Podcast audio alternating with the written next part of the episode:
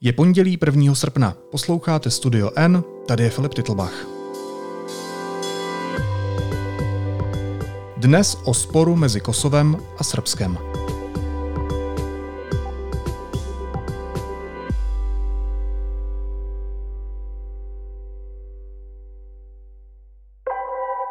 Mezi Srbskem a Kosovem výrazně vzrostlo napětí. Spor vyvolalo zavádění nových kosovských poznávacích značek. Došlo kvůli tomu k blokování hraničních přechodů, ozývala se střelba a zaznívají ostrá slova o denacifikaci Balkánu. Hostem podcastu je specialista na Balkán, odborný asistent katedry mezinárodních vztahů a evropských studií Metropolitní univerzity Praha Michal Vít. Michale, vítejte, dobrý den. Dobrý den.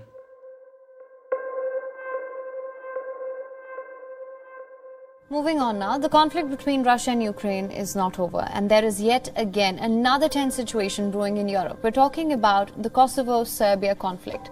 In the latest, authorities in Kosovo they've decided to postpone the implementation of new border rules that sparked tensions in the north of the country. The incident has compelled police officials to shut down two border crossings with Serbia after demonstrators shot authorities and blocked roads here. Vysí v evropském vzduchu další ozbrojený konflikt? Ne.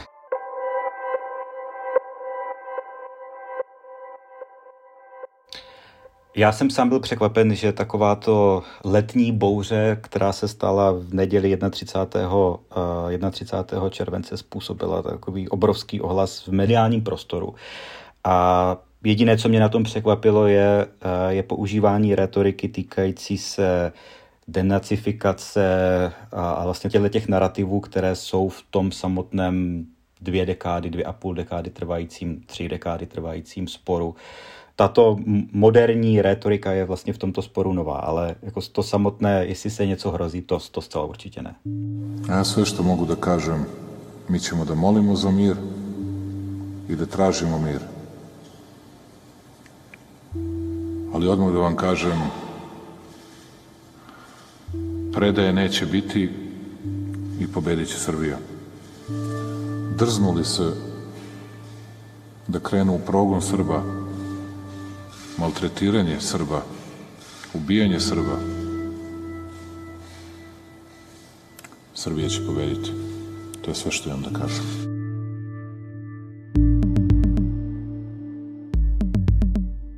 Tak než se vůbec dostaneme eh, k samotnému problému a vysvětlíme, proč nic nehrozí a k tomu, proč to vyvolalo takový ohlas, tak je možná potřeba říct, o jakých zemích se bavíme. My se bavíme o Kosovu, což je částečně uznaný stát v jeho východní Evropě, který v roce 2008 vyhlásil nezávislost na Srbsku. Srbsko naopak považuje tuhle republiku za své území a pořád na ní vznáší nárok jako na svoji vlastní. Takže to ohnisko sporu je asi jasné, ale proč se vyostřil ten současný spor? Proč se bavíme o poznávacích značkách? Proč je toho plný mediální prostor? Bavíme se o tomto problému jako o sporu uh, ze, ze dvou důvodů. První je, že vlastně když se podíváme, což není úplně jako běžně známá věc z hlediska toho kontextu, tak uh, vlastně celé Kosovo je, uh, řekněme, albánské z hlediska Kosova, výjima severní části, severní části země, které je asi velikosti jednoho většího okresu, uh, které z, historických, z historického hlediska nikdy nebylo osídleno Albánci tak, aby ho Kosovci považovali za svoje svoje historické území Kosova, které by měli, na které by měli možná nějaký takový imaginační nárok. Nicméně současné hranice Kosova byly nakresleny v 60. nebo došlo k úpravě hranic v 60. letech a Kosovo, tak jak je mezinárodně uznané, nebo tak jak se definuje, je v těch hranicích z konce 60. let. A problém je ten, že prakticky rok po roku, proces, který probíhá intenzivně posledních cca pět let, tak dochází k tomu, že kosovská centrální vláda z Prištiny se zcela logicky chce získat plnou kontrolu nad tímto územím, které je obýváno Srby, nebo bylo obýváno Srby, je obýváno Srby. A zcela logicky chce uh, zavést vymáhání práva i na, i na tomto teritoriu. což není věc, která je stará měsíc, není to stará ani rok, je to věc, která probíhá, řekněme, od roku 2009, s tím, že se zrychlila v posledních pěti letech, kdy vlastně do roku asi 2015-16 Eh, v tomto, v tomto prostoru. Srbové, eh, neplat, jenom příklad, neplatili elektřinu, nebo elektřina byla dodávána ze Srbska a neplatili za tuto elektřinu. Mobilní signál byl ze Srbska a nebyl z Kosova, tedy když jste překročili řeku Ibar v Kosovské Mitrovici, tak vám přišla SMS, že jste v Srbsku a že vás vítá srbský operátor. Do roku 2018 kosovská policie si nečinila nárok na to, aby třeba dopravní policie nebo obecně policie nosila kosovské uniformy v této srbské části. A de facto v tomto území neexistuje něco, když, to bych, když bychom to nazvali projevy státnosti, tak jak, bychom, tak jak to známe, řekněme, prostě z moderního státu v, v Evropské unii, nebo v, v Evropě obecně. A je, co je zajímavé na tomto celém sporu, je to, že vlastně toto území nebo Srbové tady v této části jsou odděleni od toho problému ochrany srbské menšiny eh, v těch vnitro, řekněme, vnitrozemských částech Kosova, jako je eh, Štrbce, Brezovica, Prizren eh, a pro ty, ty stávající srbské enklávy, které jsou uvnitř Kosova. Takže vlastně tady tento největší problém severního Kosova je ten, že z obecného hlediska hranice jsou jasně dané, měly by se nějakým způsobem respektovat. Kosovská strana chce, uh, chce vymáhat právo na celém území svého teritoria. Zároveň srbská strana toto území uh, uh, používá jako velmi jako nátlakovou zónu tlaku na vládu v Prištině. Zároveň tímto území prochází tři hlavní hraniční přechody mezi Srbskem a Kosovem. A v neposlední řadě eh, toto území je eh, hrejdištěm organizovaného zločinu eh, pro de facto dvě třetiny Evropy a není vlastně úplně v ničím zájmu, aby se toto území nějakým způsobem, řekněme, normalizovalo tak, jak, tak, jak to známe z našeho pohledu. Ale proč ty poznávací značky? Je to projev státnosti. Jako je to, to jako kdybyste si, to jak kdybyste si řekl, že uh, na, vaší, na vaší občance nebude znak Kosova a s tím nemůžete vstoupit do Kosova. To je jenom poznávací věc. Není to, to je jenom jedno, jednoduše eh, vymahatelná a eh, jednoduše politizovaná věc, která se prostě spustila v létě. Protože je velký provoz na hranicích. Dobře, ale kvůli poznávacím značkám, což je vlastně jenom část toho obrovského problému, který vy popisujete a trvá desítky let, byla v noci slyšet střelba v pohraničí, viděli jsme záběry z blokování hraničních přechodů, na tu bezpečnost dohlíží policisté, ozývají se tam sirény, ta situace zdá se být neúplně bezpečná v některých těch místech, tak proč zrovna poznávací značky, proč zrovna teď vyvolali takhle velký spor a ta slova o denacifikaci Balkánu? Já vám to řeknu a já podpovím trochu od lesa. Kdybych, kdybych měl teďka čas a, a neměl asi nic moc co na práci, tak klidně bych se tam byl podívat. Jako, nepov... Já osobně, dobře, chápu, že moje rozlišovací schopnost tohle, těchto těch věcí je trochu jiná a, a úroveň znalosti a, a vnímání potenciálně nebezpečí je v tomhle trochu jiná, ale já bych se tam klidně zajel podívat. Dost pravděpodobně, kdybych přijel teďka do, do Mitrovice, a tak bych uviděl zablokovaný most, zablokovanou silnici a um, Albánci z Kosova do severní části Kosova, do srbské části nechodí a Srbové, centrální vláda v Bělehradě, oficiální, ta neoficiální, má toto území na povel, takže když, když je potřeba vyvolat nějaký problém, tak se to prostě zorganizuje, to máte zorganizované během několika dnů. A proč teďka? Proč teďka? Protože tento problém se tak jako tak cyklí poslední rok. Obecně tento, tato období tranzice nebylo politizováno do té doby, dokud uh, Albin Kurti, současný premiér Kosova, uh, nezačal provádět politiku, která je v zásadě reciproční vůči, vůči tomu, co provádí Srbsko a zejména jak je uh, artikulováno uh, Alexanderem Bučičem. To je uh, v zásadě, jako bych to zjednodušil, oko za oko, zub za zub. do té doby, do, do, do doby, kdy, byl, kdy, byl, kdy Kosovo bylo řízeno zejména Hašimem Tačím a, a, a premiérem Haradinajem, tak tento problém se řešil mnohem více za zavřenými dveřmi, mnohem více se do toho promítaly obchodní zájmy různých klanů, které mají velký vliv na politiku v obou dvou zemích, ale v Kosovu tento problém byl, řekněme, biznisově mnohem lépe zpracován. A Albin Kurti je na mezinárodní scéně se může, může něho někteří Twitteroví odborníci ho vnímají jako nacionalistu, levicového aktivistu a tak dále, tak dále. Ale v rámci, v rámci Kosova má jako velkou podporu z hlediska autentických kroků, které vedou k vybudování a posílení znaků státnosti prostě nově založeného státu, který má hodně energie, pozitivních eh, jako snahy vytvořit fungující stát eh, v podmínkách, které eh, nejsou úplně zrovna jednoduché. Když jste zmiňoval reciprocitu, tak tady se samozřejmě nabízí otázka, v čem je to jiné než to, co dělá Srbsko, protože i Srbsko, pokud se nepletu, nepouští na své území vozidla s kosovskou značkou, je to tak? Reciprocita, není v tom jako nic, nebo Kosovo oplácí stejnou, stejnou politiku, dělá vlastně to stejné, co dělá Srbsko.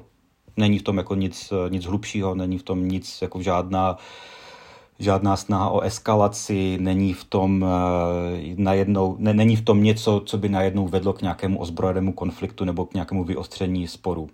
Ne, to v tom, to v tom není.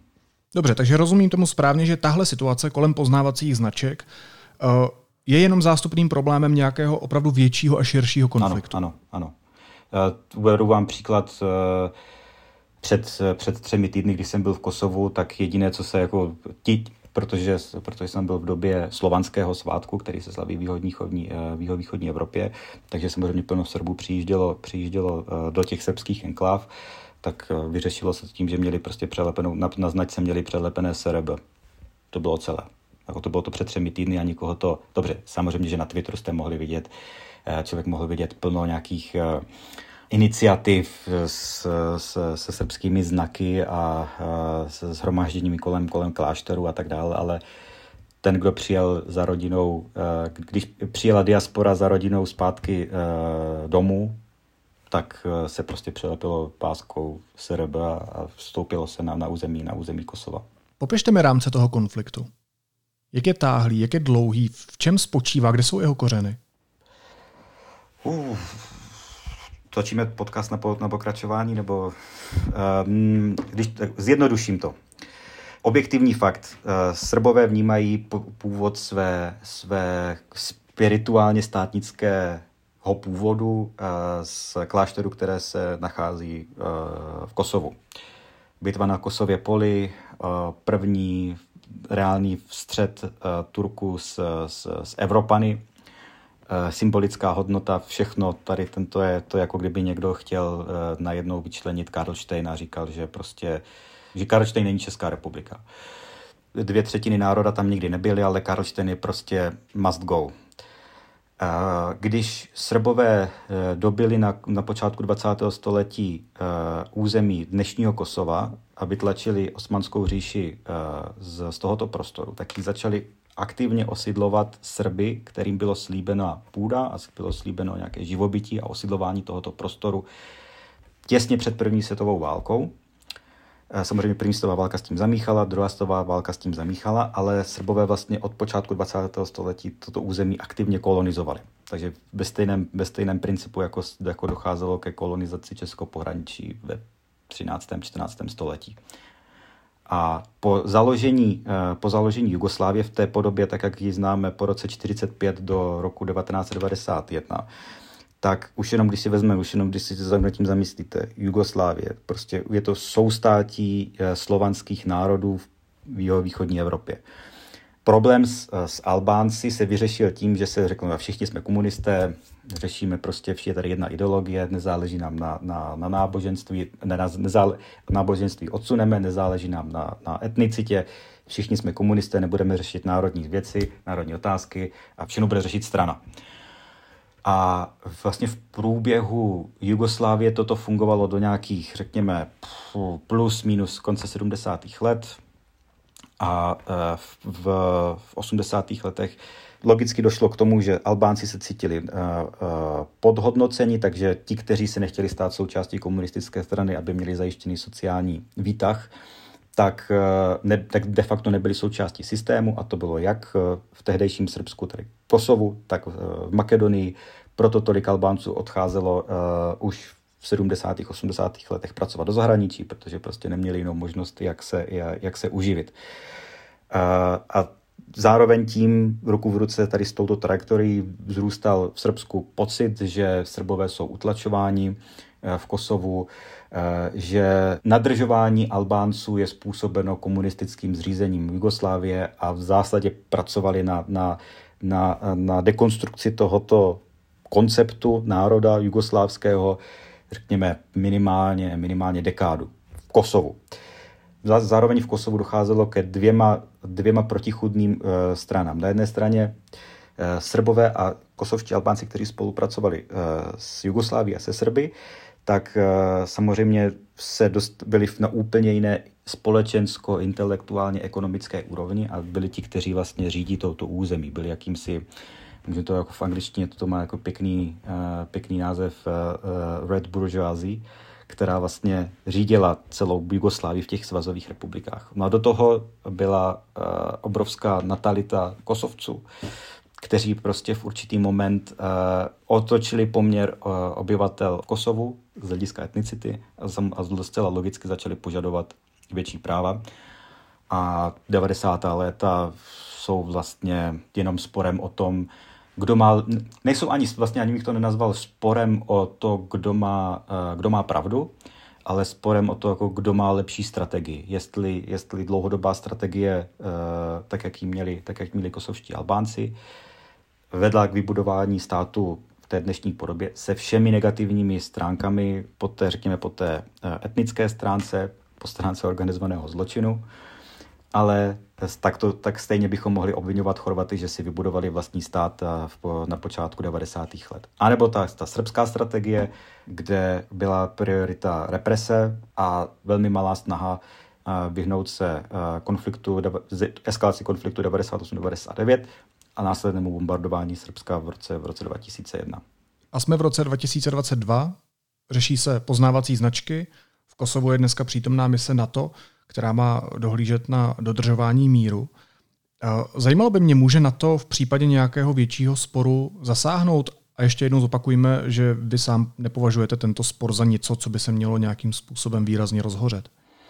No, nejefektivněji, jak na to může zasáhnout v dnešní době, je to, že včera večer eh, velitel mise zvedl telefon, udělal několik hovorů a tím pádem je spor vyřešený.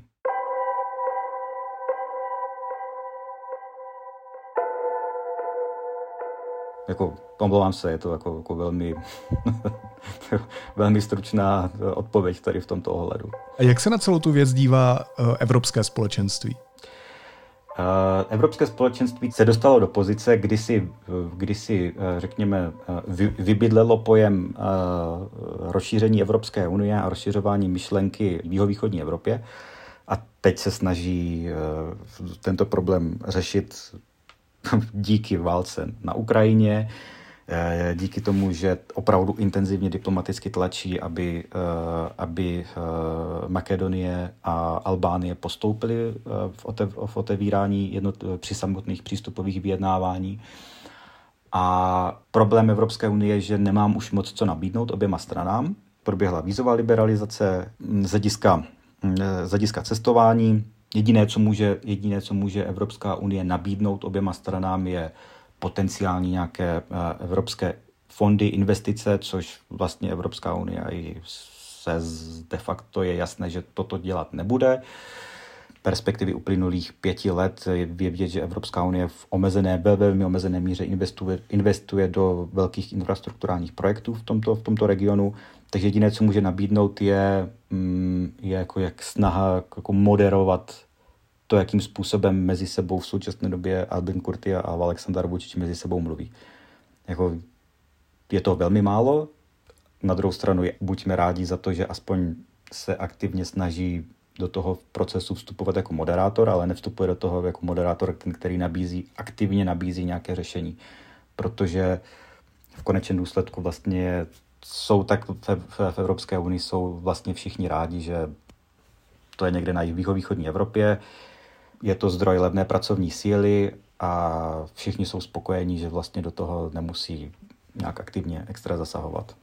Vy jste trvali v Makedonii a mě by zajímal ten jako big picture, jaký je pohled někoho, kdo je sousedem tohoto sporu, protože z pohledu Kosova i z pohledu Srbska to zní velmi hystericky, ale ve výsledku, jak vás poslouchám, to asi nebude tak horké. Jak to, jak to vnímají Makedonci, co se děje za jejich hranicemi? Celý tady tento spor mezi Kosovem a Srbskem je vnímán, takový ten praktický narrativ je, ať se už konečně domluví, nám je to v zásadě jedno. Jako my jsme, my jsme si svoje odpracovali uh, na, na přelomu 90. a 0. let. My nechceme být eh, součástí tady, těchto, tady tohoto konfliktu. Ten problém není ani aktivně eh, vnímán v rámci uh, nějaké politické diskuze. Problém je ten, nebo kdybych to měl být úplně jako pragmaticky a prakticky, tak uh, jelikož je, je kosovsko-makedonská hranice obydlená primárně makedonskými Albánci, tak je toto území vnímáno jako, jako území, které jako je v úzovkách jejich, z hlediska Makedonců. A Makedonci po tomto území ani vlastně nechtějí, aby nechtějí to řešit, tak, tak bych to řekl. Z hlediska Makedonie jako celku je to uh, je Kosovo země, které je vlastně jedno z nejvíce přátelských, je nejvíce, jedno z nejvíce přátelských zemí vůči Makedonii, protože Kosovo vůči Makedonii nevznáší žádné požadavky na území, na jazyk, na historii a na kulturu. Takže eh, z tohohle pohledu je ten jako ten což, což mě přijde velmi jako příznačné, že ten regionální pohled na celou věc je Eh, je ten, že koho to v současné době nejvíc naštve tenhle ten spor, tak to naštve kosovskou diasporu, která přijela na léto domů a musí objíždět hranice, protože eh, prostě se ne, nedá dostat do Kosova nejkratší cestou. Naštve to nebohé turisty, kteří chtějí jet do Řecka k moři nebo do Albánie k moři a, a pojedou přes Makedonii a bude, uh, bude ucpaný hraniční, dálniční hraniční přechod uh, mezi Srbskem a, a Makedonií. A to je celé. Opravdu jo, to vnímání problému je, je prostě léto. Prostě v létě se velká politika ne, neřeší. V, v Makedonii byly před několika týdny velké protesty ohledně toho eh, sporu mezi, eh, ohledně jazyka mezi Bulharskem a Makedonií. A po dvou týdnech protestu eh, předseda největší opoziční strany odjel na dovolenou do Řecka. Tak um, asi takhle. Tak děkuji, že jste celé to téma vrátil zpátky na zem. Asi to byla potřeba. Hostem studia N byl specialista na Balkán, odborný asistent katedry mezinárodních vztahů a evropských studií Metropolitní univerzity Praha Michal Vít. Michale, moc vám děkuji, mějte se hezky, naslyšenou. Vůbec není zač, díky za pozvání, nashledanou. Následuje krátká reklamní pauza. Za 15 sekund jsme zpátky. Léto jede dál a data taky, tak je klidně vyčerpejte na cokoliv. Třeba na další díl tohoto podcastu. Apce vám dáme další zdarma až do konce prázdnin. Více na t-mobile.cz lomeno letní data.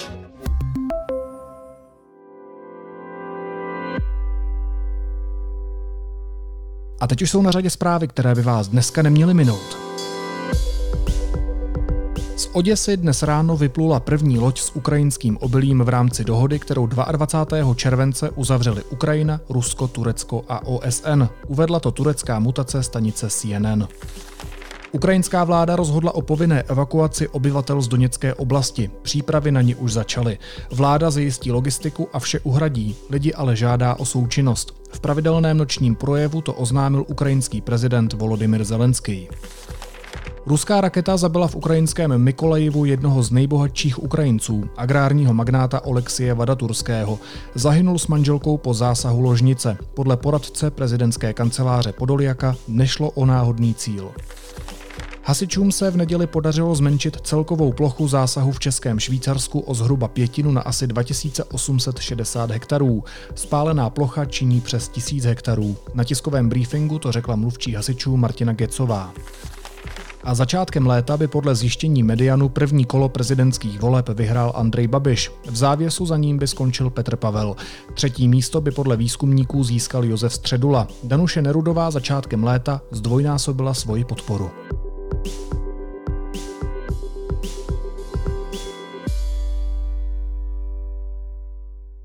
A na závěr ještě jízlivá poznámka. Donald Trump nechal pohřbít svou první ženu Ivanu na svém golfovém hřišti. Nekecám, to je pravda. A mám tady pro vás ještě jeden fakt. Dobře poslouchejte. Prostranství, kde jsou pochovány lidské ostatky, považuje zákon New Jersey za hřbitov a hřbitovy jsou osvobozeny od veškerých daní. To znamená, že Donald Trump bude moct díky ostatkům své exmanželky uplatnit daňové úlevy na zisky z provozu hřiště. Pro místo posledního odpočinku první manželky zvolil Trump pozemek nedaleko první jamky. Pro jeho další manželky na hřišti zbývá ještě dalších 17 jamek. Naslyšenou zítra.